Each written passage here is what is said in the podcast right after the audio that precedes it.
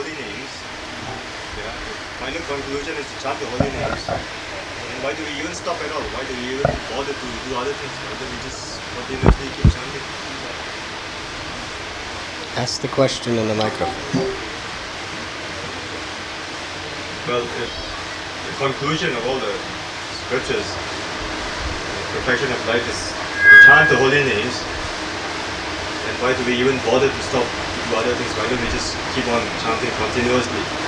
Why do we bother to eat or sleep or do other things which are just a botheration, aren't they?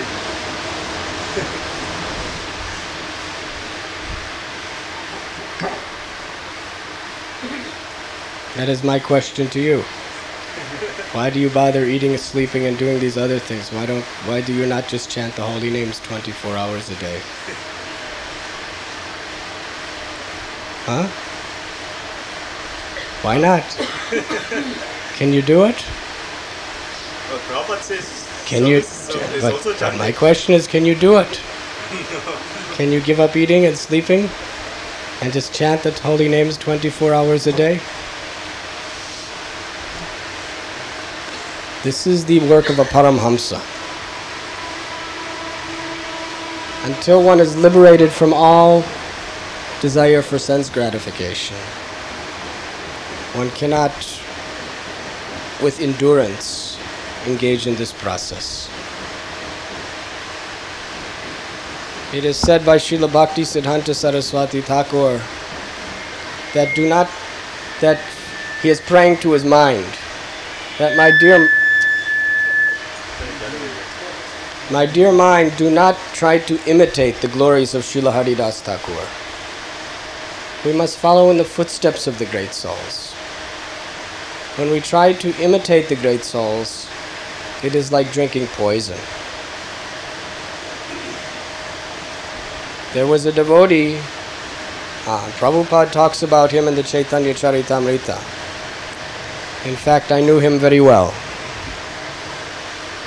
He was living at New Brindavan for some time. And he decided he wanted to imitate Haridas Thakur. He wanted to chant all day and do nothing else. He had the same question you did. Exactly the same question. If we're supposed to chant all day, what is the use of eating and sleeping and performing all these other activities? Why not just sit and chant? So he wrote to Srila Prabhupada and told him he wanted to just sit and chant. And Srila Prabhupada told him that this is not the work of a neophyte devotee. He said, you will simply fall down if you try to do like this. So his conclusion is that Prabhupada is saying that for the sake of everyone else who's not qualified to do it.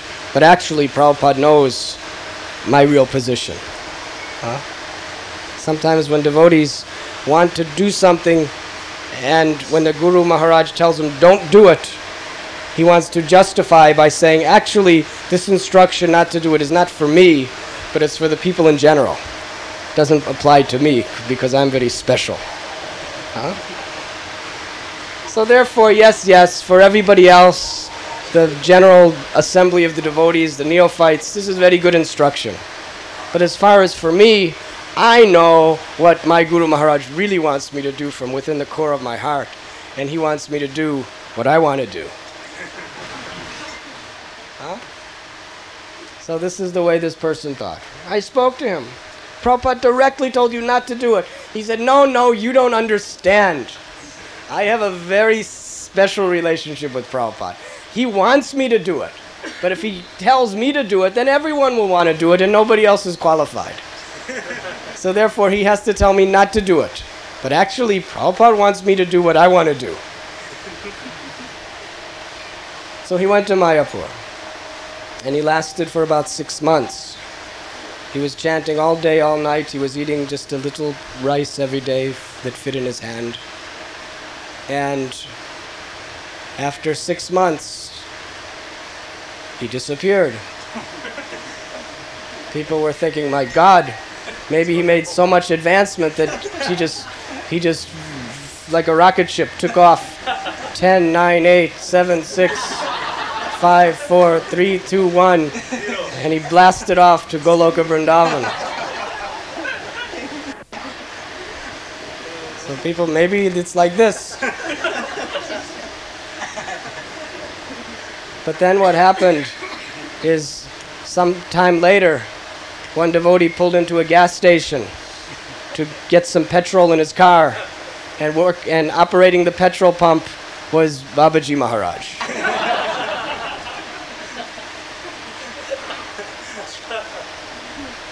And he's, "What are you doing here? We thought you were in Mayapur chanting Hare Krishna." He said, yes, I did that for a while, but now I have a wife that I have to support, so I had to get a job. "Do you chant Hare Krishna anymore?" "I chanted enough during that 6 months, or I can take a break for the rest of my lifetime. I have credit.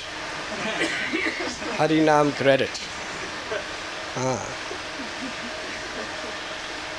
Chaitanya Mahaprabhu said, "Kirtaniya sadahari, Trinada pi suniche na tadora pi amani na manade na kirtaniya sadahari."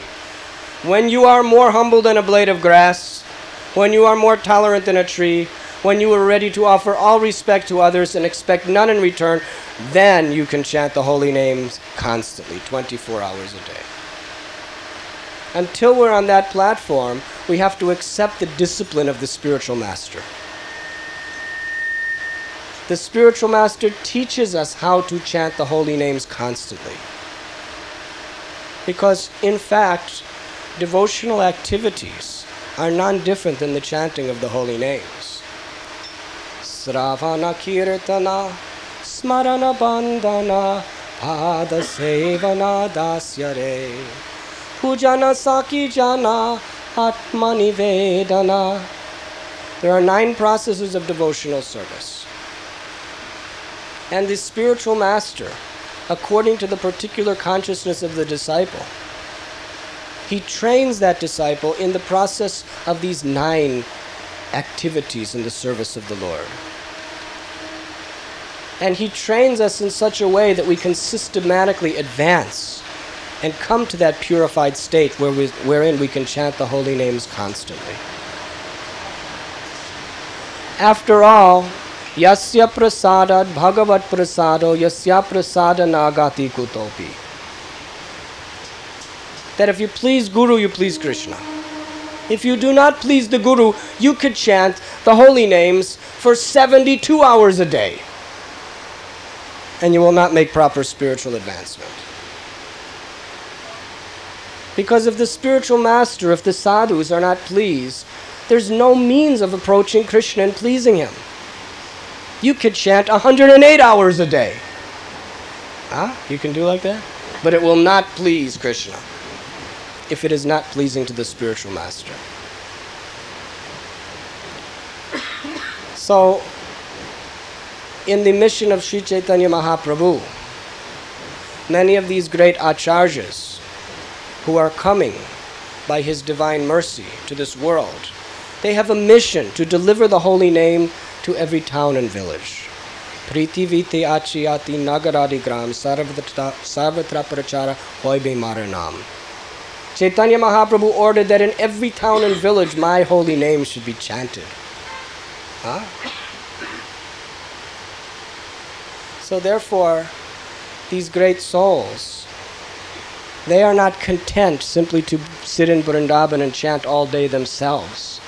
They want to reach out and touch the hearts of as many people as possible with the mercy of Lord Chaitanya Mahaprabhu and save them from the influence of Kali-yuga and the sufferings therein. After all, great souls like Srila Prabhupada, he could have sat in Vrindavan and chanted the holy names all day. But instead he was writing books to broadcast the glories of the name to the world. Instead, he roamed throughout the world. He circled the globe 12 times, managing disciples, opening preaching centers, teaching deity worship, training the basic principles of Vaishnava etiquette, preaching the most fundamental, elementary principles of spiritual life constantly to uplift the most degraded condition of mankind.